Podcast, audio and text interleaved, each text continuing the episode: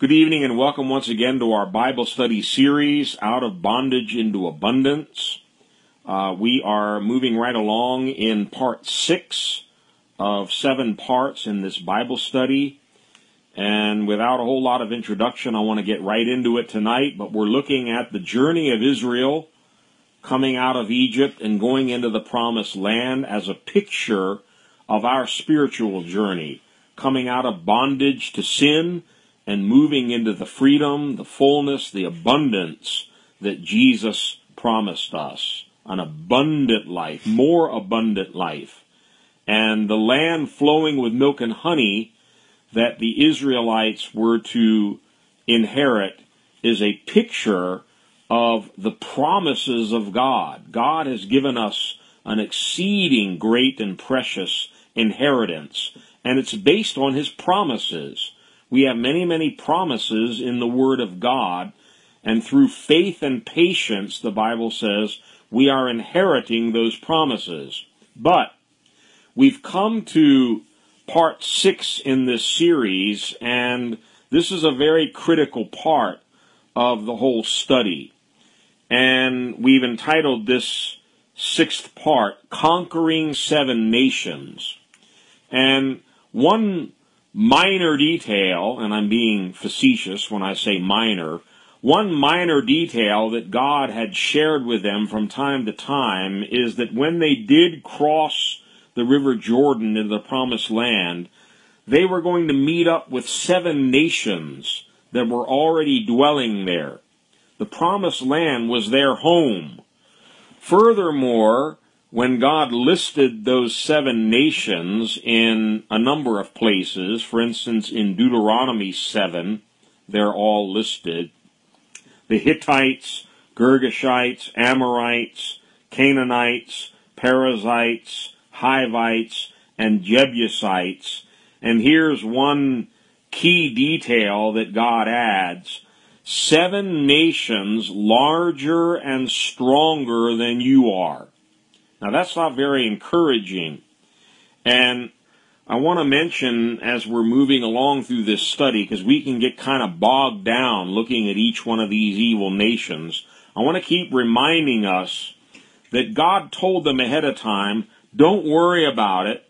I'm going to go before you and I'm going to drive them out. I'm going to sting them with my hornets. I'm going to devour them with fire.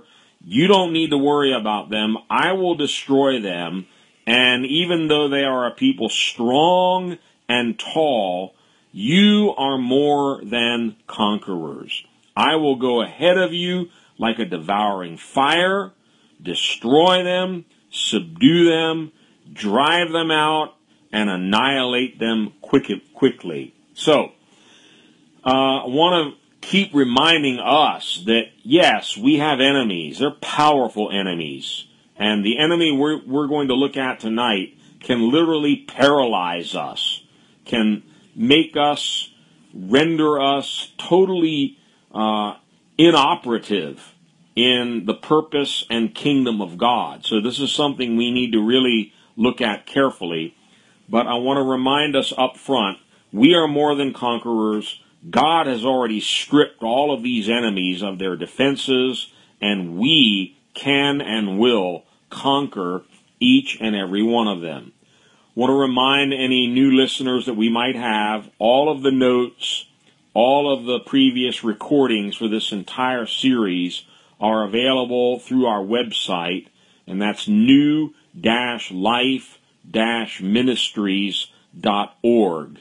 And again, the title of this entire study is Out of Bondage into Abundance.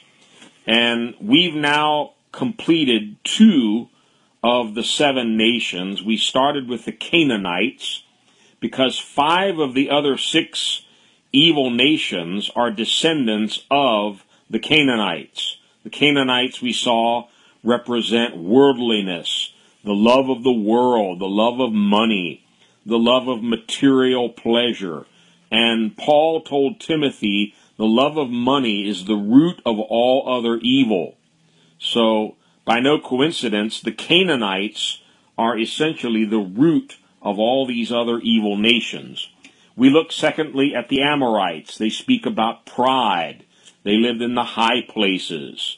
And their very name speaks about prominence, promotion, publicity. They always wanted to be out in front, on top, number one.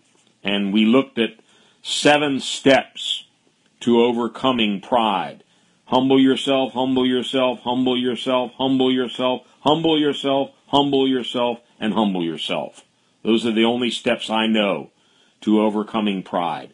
Keep on humbling ourselves under the mighty hand of God. Now, moving right along, if you're following in the notes, we've come to page 110, and the third nation we want to look at tonight, the Hittites. The Hittites.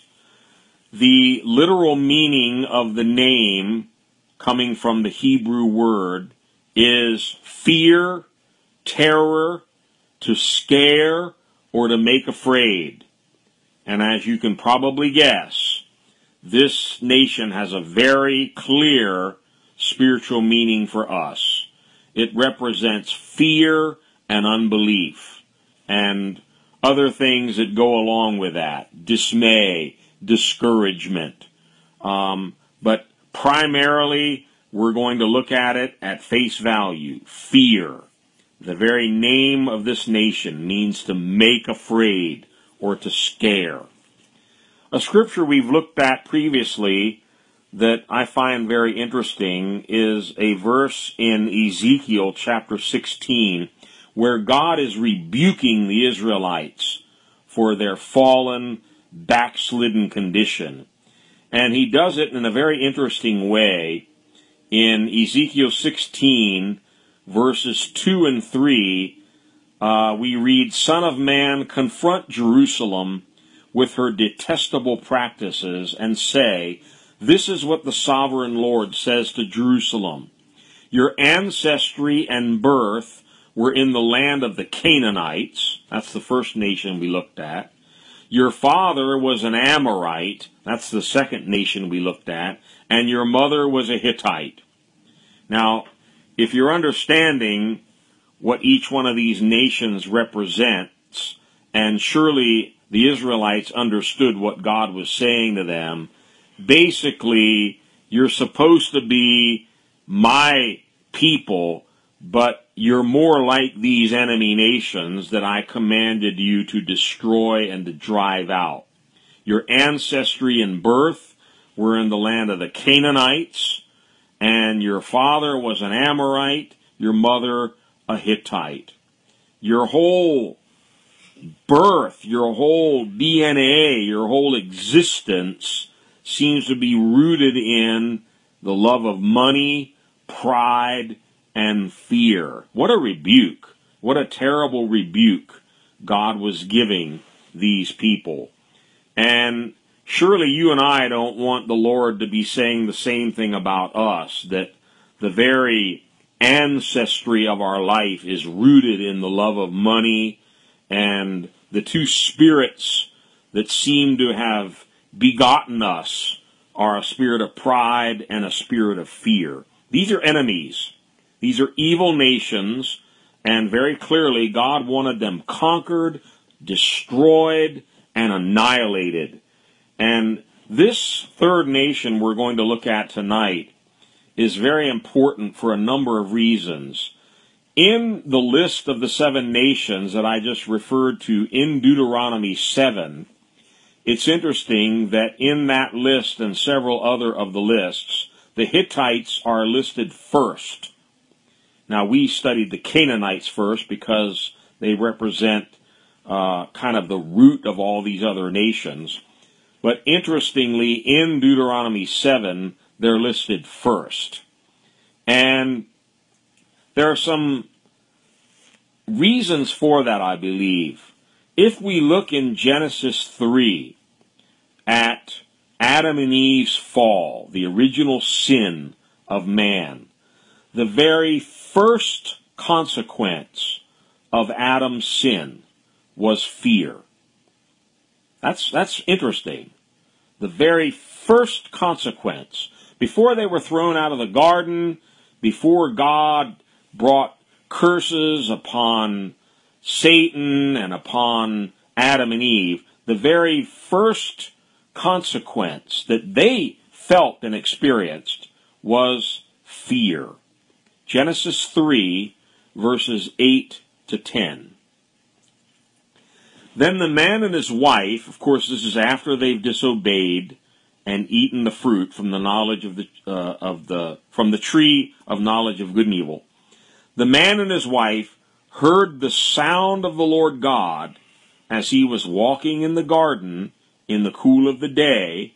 This was obviously something they had experienced many times previous, and I can only assume that it brought joy to their hearts when they heard the sound of the Lord coming into their vicinity. But this time's different.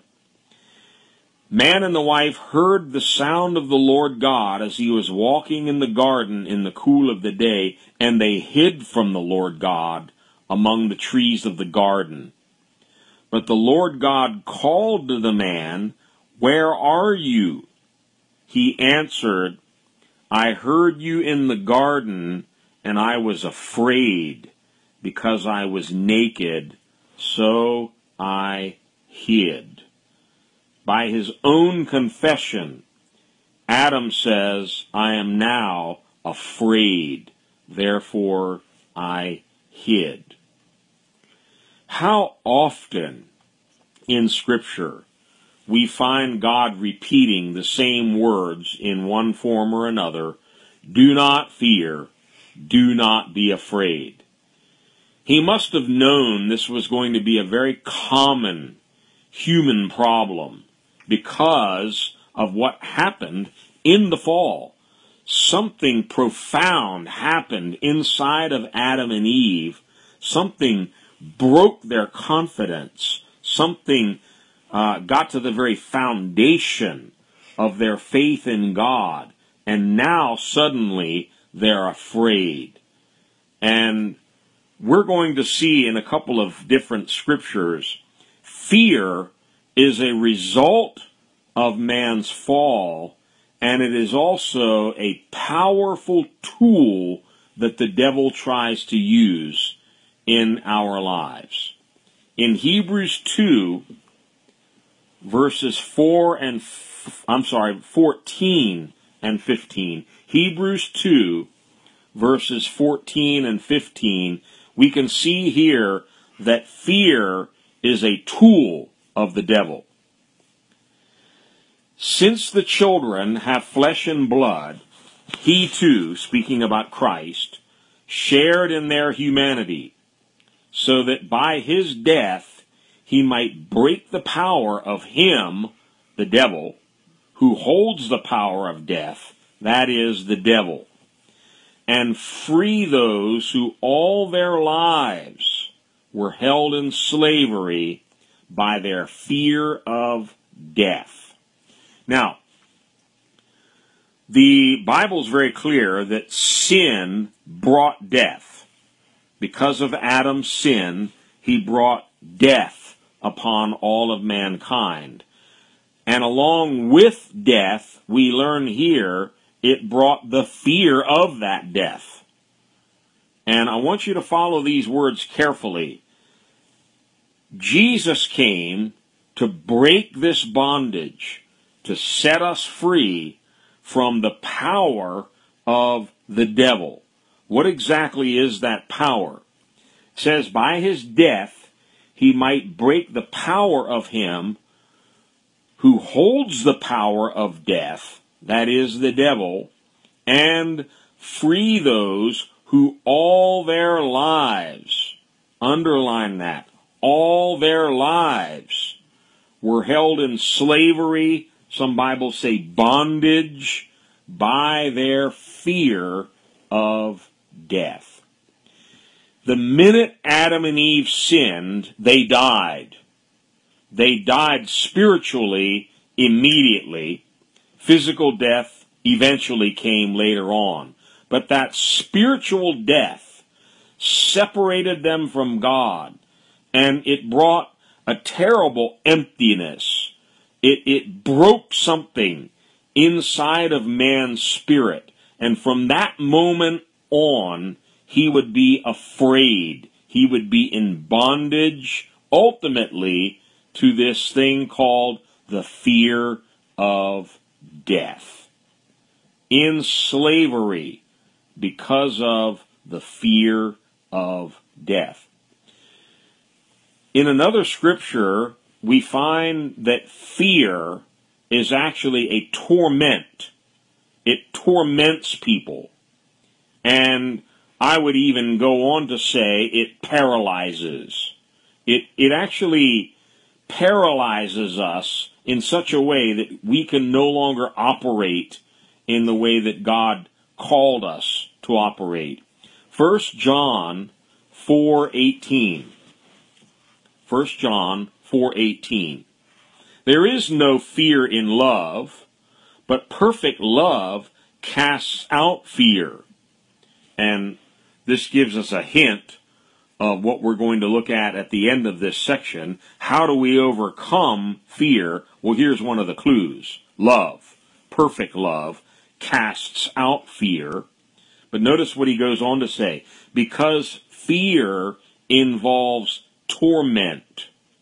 But he who fears has not been made perfect in love. So fear brings bondage. Fear brings torment. Fear is something that paralyzes and prevents us from really being able to serve God and do His will, do what He's called us to do. And I think we'll see that in this next verse. Luke chapter, excuse me, Luke chapter 1, verses 74 and 75 the prophecy that Zechariah gave concerning the birth of Christ. What was the Messiah's mission? Why was he coming? Well, it says here, he was coming to rescue us from the hand of our enemies and to enable us to serve him without fear in holiness and righteousness before him all our days. So, Hebrews 2 said all of our days we were held in slavery by the fear of death. Jesus comes and by his death breaks the power of Satan, breaks the power of the fear of death. He has the keys of hell and death now. And his mission for you and for me, and I love this scripture, is to rescue us. King James says to deliver us out of the hands of all of our enemies to enable us. I like that. To enable us to serve Him without fear. We are not able to serve God. We don't have what it takes within us to serve God. We have to be enabled. That's what grace, that's what anointing, that's what the power of the Holy Spirit is all about. He comes to enable us to serve God, supernaturally equips us, enables us, but it's very specific here, the prophecy concerning Christ's mission. Enable us to serve Him without fear. You and I will never be able to serve God if we're bound, paralyzed, controlled by fear. God wants to make us fearless, fearless in our service of Him. The righteous are bold as lions. Lions do not know what fear is. God wants to make us like lions, boldly serving Him without fear, in holiness and righteousness before Him all of our days. What happened to Adam when he sinned, he immediately inherited a guilty conscience. You can't have faith in a guilty conscience. Your confidence is shaken. You're, you're suddenly overwhelmed with feelings of inferiority, fear, insufficiency, and all of that was a part of Adam's fall. We inherited all that from him. Christ came to re- reverse that, to rescue us from all of our enemies, save us from sin, and enable us to serve God without any fear. Now, fear is an emotion. It's a very powerful emotion. But the Bible portrays fear as something beyond just a bad feeling or a bad emotion. And this is something we need to understand very clearly because if you don't understand this, you will never be able to fully conquer fear and unbelief in your life. Fear and unbelief are not just bad feelings or negative emotions. The Bible refers to them as evil and sinful. Uh oh. It's not just a bad feeling. It's sin. Yes. It's sin no different than going out and getting drunk, lying, stealing, killing, or blaspheming. When we sin in those other areas, I think we all understand what we need to do. We need to repent. We need to go to God and we need to receive cleansing through the blood of Jesus. This is no different. When you and I find ourselves fearful, full of unbelief, doubting, talking negative things. Oh, I don't think I'm ever going to make it. Nothing good is ever going to happen to me. Oh, all my kids are going to go to hell. And we go on and on with negative confessions like that. Basically, we're sinning with our mouth. No different than if we were using four letter words and cursing out people. Look at these next few verses and I think you'll understand. Hebrews 3 verse 12, I want to read it from the New King James. Beware, brethren, lest there be in any of you an evil heart of unbelief in departing from the living God. Strong words an evil heart of unbelief. What happens if you have an evil heart of unbelief? Why is it called evil? Because it will cause you to depart from the living God. We draw near to God through faith. We depart from God when we give room to an evil heart of unbelief. NIV translates it sinful heart evil or sinful heart of unbelief. We need to be very clear about this. Unbelief, doubt, and fear are sins. They're evil, they're sins, no doubt than adultery or perversion or lying, and they need to be treated accordingly. These are dangerous things that are going to take us away from the Lord cause us to depart from the living God. The next verse is even clearer. Romans 14 and verse 23. Whoever has doubts is condemned if they eat, because their eating is not from faith. Paul is teaching that we even need to eat in faith. And here's the punchline Everything that does not come from faith is sin. Everything that does not come from faith is sin. So, this thing of fear and doubt and unbelief, it's not just a problem. It's not just a bad feeling or a negative emotion. We need to call it what it is. It's sin. And if we call it what it is, then we can begin to understand how to overcome it. And of course, the only way to overcome sin is to repent, turn away from it, and we need to change our mindset. We need to change the way we think about these things. Finally, and this was a frequent occurrence, in Jesus' day to day interaction with his disciples, one of the main focuses of Jesus' three and a half years with his disciples was dealing with their faith or, more specifically, their lack of it.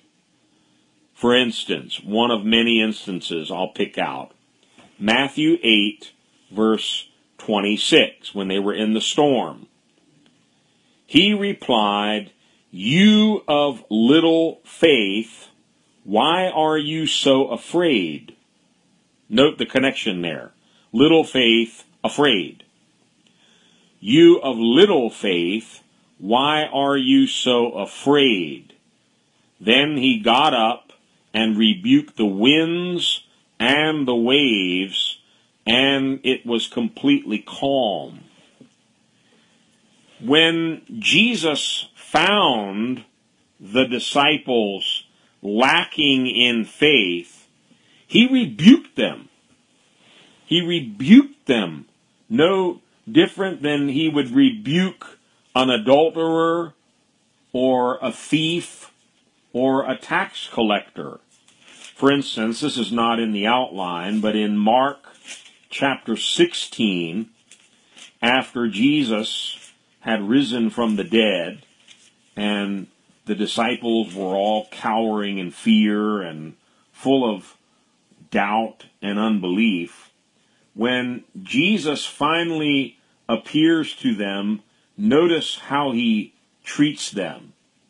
In Mark 16, starting with verse 14, you can read the whole chapter to get the context.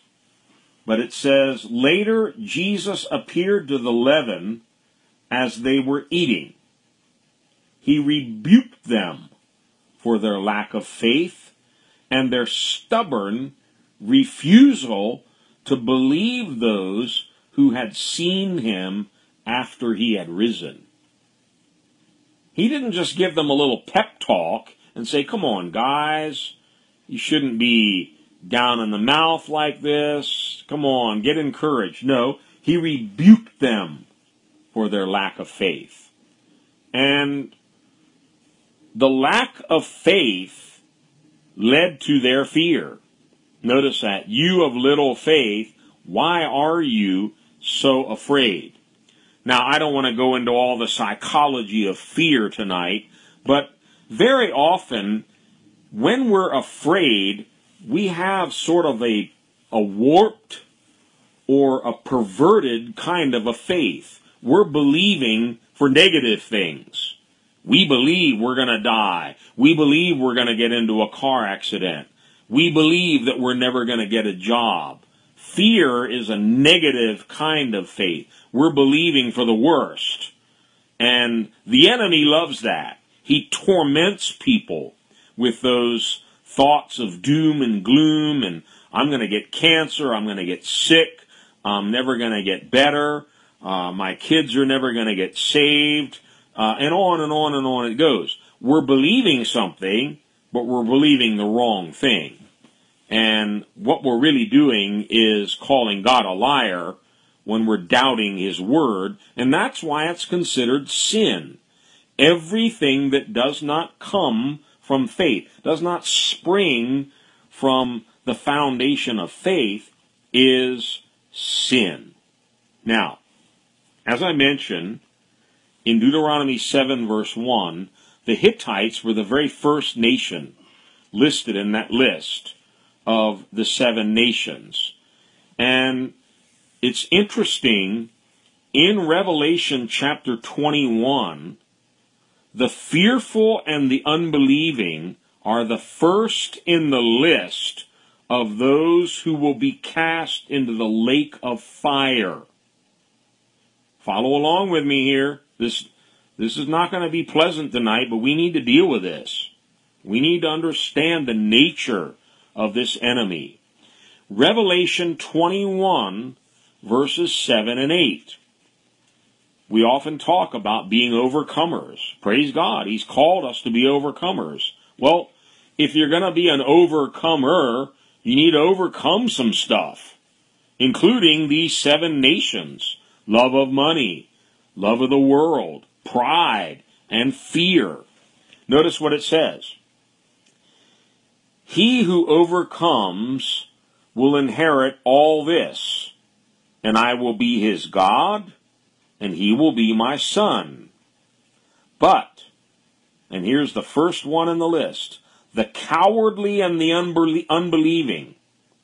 The cowardly and the unbelieving. King James says fearful and unbelieving. But the cowardly and unbelieving, the vile, the murderers, the sexually immoral, those who practice magic arts, the idolaters, and all liars, their place will be in the fiery lake of burning sulfur. This is the second death. Now, I don't think any of us have a problem with any of the other sins that are listed here.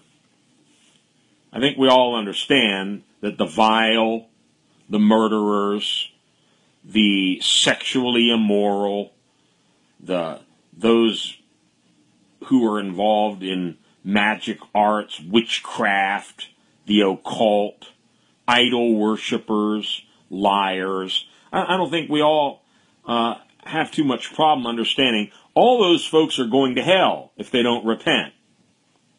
But this first one, uh, we don't really believe that they belong in this list. And we kind of make excuses for our fears, our unbelief, our doubt. Oh, Pastor, I, I have a problem. I, you know, I, I I'm kind of weak in that area. I, I tend to doubt a lot. I get I get scared easily, and I, I really don't have much faith. And we we kind of excuse this. Well, suppose we went around saying, "Well, Pastor, you know, I'm an adulterer, and I'm, I'm living in a in a perverse, you know, homosexual relationship, and I, I like to do witchcraft and Ouija boards and and black magic, and I love to bow down to statues and worship uh, idols, and I lie all the time, but you know, I'm kind of weak in those areas, so I, I think I'm going to be okay in the end. No, we would never accept that. Why do we make kind of an exception for this first thing in the list? And I'm lumping these together because they're so closely related. Cowardly and unbelieving or fearful and unbelieving. They're kind of cousins. Fearful and unbelieving. The fearful and the unbelieving are going to the lake of fire along with the idolaters, along with all liars. So this is a strong confirmation of what we've been discussing in these other verses. Fear and unbelief are not a problem, they are sin. And we need to deal with them no differently than we do with other sins in our lives. We need to repent. We need to receive cleansing through the blood of Jesus Christ. And we need to earnestly seek God for victory over these things. The Hittites had to be conquered. Fear had to be driven out of the promised land. And fear, cowardice, insecurity, unbelief, um, it has many, many different names, but it's basically one demon. It's fear. Has to be conquered in our lives. By the way, this verse 8 in Revelation 21, translated cowardly in the NIV and fearful in the King James. It comes from a Greek word which means fearful, dread, timid, or faithless. Notice the connection between fearful and faithless. That's why it's translated fearful and unbelieving. It's really one thing fearful and unbelieving. No faith, full of fear. Now, we could go on and on talking about fear, but I want to get into how do we overcome it. We all have had it. We all know what it is to be discouraged, to be doubting, to be uh, having unbelief, questioning God. Where are you, Lord? Why aren't you answering my prayers? Nothing good ever seems to be happening. I think we all know what it is to get into that kind of a pattern. I'd rather spend time tonight beginning to talk about, and it'll probably take us next week also to complete this. How do we overcome this thing? How to overcome fear. And we've been hearing a lot about this in recent days in, in our church. I know in our prayer meetings we've been talking about this a lot, and even in some of our other meetings. We need to be bold in these last days. We can't cower before the devil, before darkness, before this culture in which we live. We need to stand up. We need to be bold. We need to be fearless. We need to be like lions. The righteous are bold as lions. We need a backbone. We need to boldly proclaim God's word. How are we going to get there? How are we going to overcome fear and unbelief? I'm going to try to boil this down to three main areas. How to overcome fear. Number one, it's all about trusting God and knowing that He is with you, that He is there to help you. Number two, we're going to talk about the importance of fearing God. Yes, we should have fear, but fear God, not man or circumstances. And thirdly, we already saw this in First John, the ultimate cure for fear is God's love. Know how much He loves you, walk in love, trust in His love, be filled with the love of God, and it'll drive out fear. So, let's look at each one of these in some more detail. How to overcome fear. Number, number one, trust God and His presence. Know that He is with you and that He is always going to help you. He's going to fight your battles. He's not going to leave you. He's not going to forsake you. That goes a long way toward helping us to overcome fear. Just knowing that the Lord is with us. And this is a frequent refrain found in the Word of God where God says those very words. Let's look at a couple of instances. Uh, Isaiah chapter 41, from verse 10 to verse 14. God is speaking to his people, and he says, So do not fear, for, there's a reason for it, for I am with you. Do not fear, for I am with you. Period. That's, in a nutshell, that's the solution. You don't have to be afraid of anything if you know that God is with you. He goes on to say, do not be dismayed or discouraged, down. Do not be dismayed for I am your God. I will strengthen you and help you. I will uphold you with my righteous right hand. All who rage against you will surely be ashamed and disgraced. Those who oppose you will be as nothing and perish. Though you search for your enemies, you will not find them. Those who wage war against you will be as nothing at all. For I am the Lord your God, who takes hold of your right hand and says to you, Do not fear. I will help you. Do not be afraid, you worm Jacob, little Israel. Do not fear, for I myself will help you, declares the Lord, your Redeemer, the Holy One of Israel. Repeatedly, do not fear, do not be afraid. And he always gives the same basic reasons. Because I am with you. Because I'm going to be there to strengthen you, to help you, to fight for you, to defend you. I will be there for you. And we need to spend many hours meditating on that until it really gets deep down into our spirit. So the next time we're in a fearful situation, we can draw on that reserve. Wait a minute. God is with me in this thing. God is going to help me through this. And notice, God doesn't say, do not fear because nothing bad is ever going to happen to you. That's not what he says. Quite the contrary. He knew they were going to have oppositions. Verse 11, all who rage against you, people are going to rage against you. If you stand for God, if you preach His Word, especially in these last days, man, people are going to chew you up. They're not going to like you.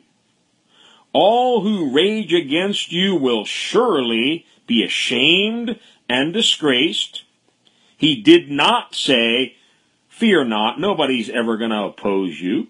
No, he, he says, those who oppose you, they're going to oppose you.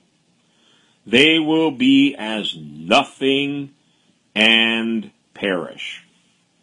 He did not say, do not fear, for now that I am your God, you'll never have any enemies. That's not what he said. Though you search for your enemies, you will not find them. Those who wage war against you, wow, they're going to wage war against us. They will be as nothing at all. Why? I am the Lord your God who takes hold of your right hand and says to you, do not fear, I will help you. I myself will help you. The book I just recently wrote is all about this. This is basically the story of my Christian life. You get into situations, you got problems, you got trials, you got opposition, something negative is going on, God shows up and He helps you. that's why I titled the book, God helps those who cannot help themselves. And I've been in a few situations over my 41 years as a Christian where I faced some pretty dangerous opposition. People have tried to kill me a few times. Guess what? I'm still here. Bottom line, God says you don't have to be afraid of anything because I'm there. I'm fighting for you. I will help you. And let me tell you something. God will help you supernaturally. You won't even be able to explain it. I share in my book one instance where somebody tried to run over me with their car, pinned me against another car. I thought, sure, my leg was broken. I thought, sure, I was never going to walk again. I expected to look down and see blood gushing out of my knee. To my utter surprise, I had no pain whatsoever in my leg, but the car that I was pinned against, the entire fender was bent in from the pressure of the car running over my leg. God will do amazing things. He says, don't be afraid. I share another instance in there where a demon possessed man kicked me in the head, knocked me to the floor, had a butcher knife in his hand, and repeatedly he was trying to lower that knife into my chest, and an invisible hand was restraining his arm. He could not lower the knife into my chest. Do not be afraid. Do not fear. I myself will help you. All who rage against you will surely be ashamed and disgraced. Those who oppose you will be as nothing and perish. A little further on in Isaiah chapter 43. I love these verses. I actually use this quote as the opening scripture in my book. Fear not, for I have redeemed you. I have summoned you by name. You are mine. And notice in verse 2, I'm in Isaiah 43.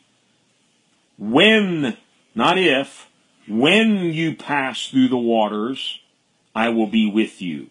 When you pass through the rivers, they will not sweep over you. When, not if, you walk through the fire, you will not be burned. The flames will not set you ablaze. For I am the Lord your God, the Holy One of Israel, your Savior. Over and over, God repeats this. Fear not. Don't be afraid. I'm going to be with you. I'm going to be your helper. I am going to fight your battles. In the days of King Jehoshaphat, when Judah was attacked from every side by enemies, they called a fast. They cried out to God for help. Notice that. They cried out to God for help. And the Lord helped them. And before they even lifted a sword or a spear, the battle was basically already won. Because here's what God told them through the prophet in 2 Chronicles 20, verse 15. Listen, King Jehoshaphat and all who live in Judah and Jerusalem. This is what the Lord says to you. Do not be afraid or discouraged because of this vast army. For the battle is not yours, but God's. Tomorrow march down against them. They will be climbing up by the pass of Ziz, and you will find them at the end of the gorge in the desert of Jeruel. You will not have to fight this battle take up your positions, stand firm, and see the deliverance the Lord will give you. O Judah and Jerusalem, do not be afraid. Do not be discouraged. Go out to face them tomorrow, and the Lord will be with you. You know, it's amazing what a difference it makes just knowing that God is with you in a situation. When God is with you, who can be against you? What lions, what fiery furnace, what raging flood, what can overcome you or me when the Lord is with us and on our side? That's basically what it's all about. And the New Testament echoes all of these sentiments. Hebrews 13, verses 5 and 6. This scripture was really kind of the foundation or the seed uh, behind the, the whole inspiration for the book that I just referred to. Keep your lives free from the love of money and be content with what you have because God has said, Never will I leave you Never will I forsake you. So we say with confidence. King James says, we boldly say, The Lord is my helper. I will not be afraid. What can mere mortals do to me? What can the government do to me? What can ISIS do to me? What can a terrorist bomber do to me? What can a guy with a 10 or 12 inch butcher knife do to me? What can somebody do to you or me who means us harm? Yeah, they mean evil. But they need to get by someone else before they can touch you. The Lord is our helper. I will not be afraid. And what has really inspired me through this scripture is God takes us through situations so that we will have a testimony. Notice what it says. So we can say boldly, we can say with confidence, the Lord is my helper. Well, you can't boldly say the Lord is my helper if you haven't experienced Him helping you. And you can't experiencing, you can't experience Him helping you if you don't ever need help. So I hate to break this to you, but He's going to keep putting us in situations where we are helpless, where we need His help, and we have to fast, pray, cry out to God, Lord, help me, help me, help me. And He does. He shows up and He helps you. Then you have a testimony. Praise God. The Lord helped me today. The Lord helped me last week. He answered my prayer. He got me through another one. I will not be afraid. So, trusting God, knowing that God is with us, He's always going to be our helper, He's fighting our battles. This is so important. Many, many Psalms address this. And I'm going to read just three of them. But when you're going through a fearful time, when you're going through a time of battle, trial, opposition, it's good to go through the Psalms. Memorize some of these Psalms to encourage your own heart. This is how David encouraged himself when he was being chased by Saul. Enemies were tracking him down. Here's what he said Psalm 56, verses 3 and 4. When I am afraid, notice that. He doesn't say if. When I am afraid, he admitted that sometimes he got scared. When I am afraid, I put my trust in you. In God, whose word I praise, in God I trust, and I am not afraid. What can mere mortals do to me? That last part was quoted in the verse we just read in Hebrews 13. He starts off saying, I am afraid. But he made a decision. I'm going to put my trust in God and in His Word. In God, whose Word I praise. In God I trust, and now I am not afraid. What can mere mortals do to me. And in all of these Psalms, um, you've heard me say this before, I highly recommend whenever the Psalm has a title at the beginning, study that carefully because it tells you something about what David was going through when he wrote these songs. Psalm 56 is no exception. It has a title It says for the director of music to the tune of da da da da da of David, when the Philistines had seized him in Gath. So he's been seized by enemies who want to kill him. No wonder he says, when I am afraid, but in the midst of that trial, he proactively made a decision. I'm going to put my trust in God. I'm going to stand on His Word. In God, whose Word I praise, in God I trust, and I am not afraid.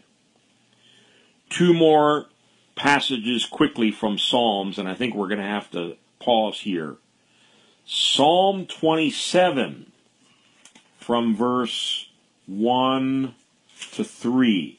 Psalm 27 from 1 to 3. The Lord is my light and my salvation. Whom shall I fear? Well, there are plenty of people that we can fear. There are many people that pose very real threats to us. And let me tell you something, unless you're totally out of it, the culture we live in now in America, we talked about this on Sunday in our church service. This is a very strongly anti Christian culture in which we live in now. the media mercilessly tears apart Christians. It's open season on any Bible believing, godly Christian. There are many people that are opposing us now. Whom shall I fear? The Lord is the stronghold of my life. Of whom shall I be afraid? When the wicked advance against me to devour me, it is my enemies and my foes who will stumble and fall. Though an army besiege me, my heart will not fear. Though war break out against me, even then I will be confident. You know, I've been sharing um, the 2016 presidential uh, campaign is already very much underway, and several of the um, people who are campaigning, they are outspoken Christians. They make no bones about it. They're they're godly. They believe in the Bible. They believe in the Word of God. Pay close attention to how most of the media handles them and treats them. It's amazing to see the hypocrisy and the double standard in most of these news organizations like CNN, NBC, MSNBC. Oh, they are very tolerant of any other group. But a Christian, oh, well, they're different. We can use every name in the book for them, regardless of their race or their gender. We're supposed to be so sensitive now to racial differences, gender differences, except when it's a Christian. My favorite one right now is Dr. Ben Carson. He's fearless. And they're tearing him apart every day in the media. Why? Well, he looks straight in the camera. He says, I believe in God. I believe in the Bible. I'm against abortion. I'm against homosexuality. I believe God is the creator. I don't believe in evolution and it's driving them nuts. But look at the names they're calling him. Oh my goodness, some of the names I can't even repeat tonight that they've called that man. Famous, world famous neurosurgeon, brilliant man, brilliant career, has performed over 15,000 surgeries in his career as a neurosurgeon. But now, because he believes in God and he dares to come out and say he believes in creation and not evolution, they've called him a moron, they've called him a nut job, and even worse names. So don't expect the media to treat Christians nicely. We have strong opposition in the world today. But David says, hmm, whom shall I fear? The Lord is the stronghold of my life.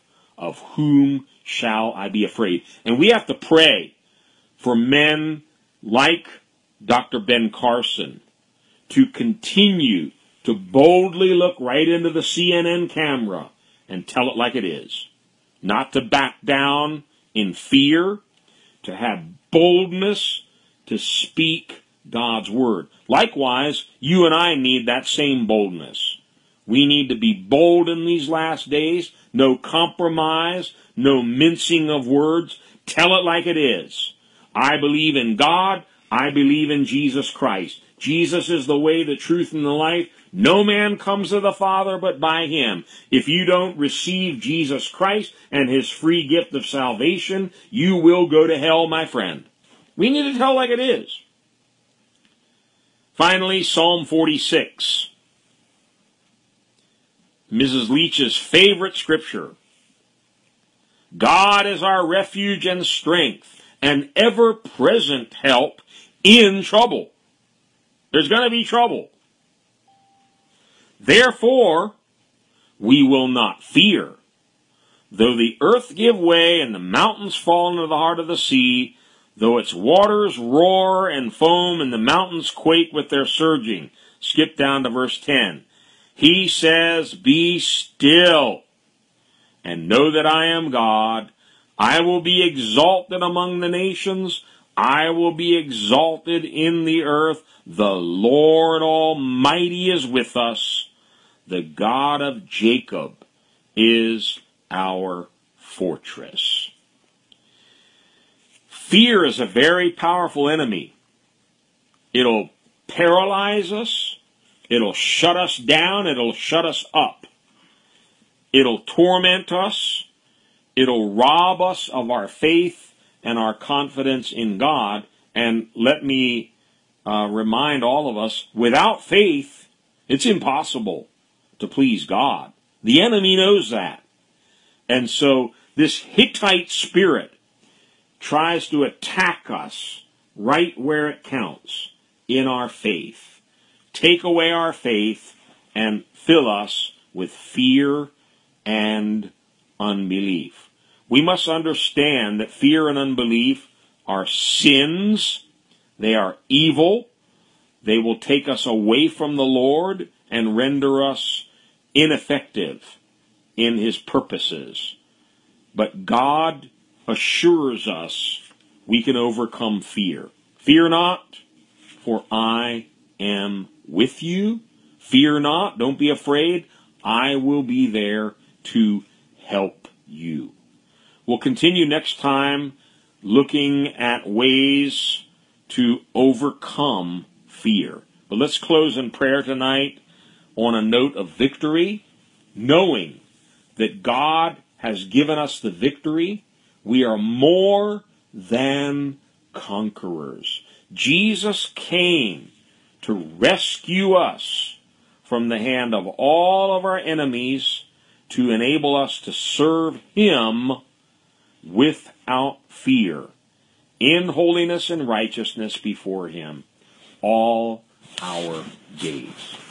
Father, I thank you that you've not given us a spirit of fear, but power, love, and a sound mind. Your love, O God, drives out all fear. And Jesus, you destroyed him on the cross who had the power of death and had this power to keep mankind in bondage, in torment, and in slavery to the fear of death. You destroyed him through your death. You destroyed every work of Satan. You rescued us from the hand of all of our enemies so that we can now serve you without fear all the days of our life in righteousness and in holiness. God, I thank you for giving each and every one of us total victory over this Hittite spirit, making us bold as lions, full of faith, full of confidence in our God, having no fear of man, having no fear of what man can do to us, but fearing only our God, who said he will never leave us, he'll never forsake us. Lord, bless and strengthen each one tonight through your word. Keep us under your precious blood, filled with your Holy Spirit, as we watch and pray and wait for your soon return. Bless each one. In the name of Jesus we pray. Amen.